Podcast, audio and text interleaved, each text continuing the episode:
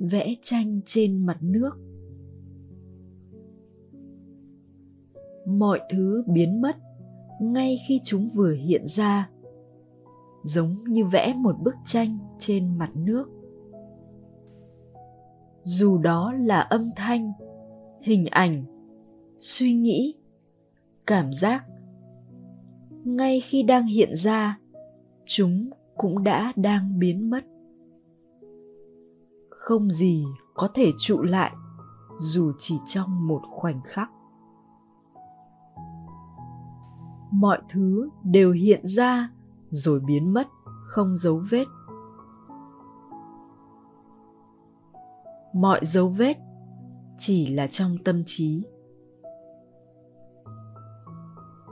Mọi thứ đến và đi một cách tự nhiên chỉ có các xu hướng của tâm trí là muốn giữ cái gì đó lại. Hiểu một điều đơn giản này, bạn sẽ giải phóng tất cả, mà không cần phải làm thêm bất cứ điều gì. Thời gian cũng là một ảo giác. Chỉ cần có mặt trọn vẹn trong hiện tại bạn sẽ kinh nghiệm trực tiếp điều này.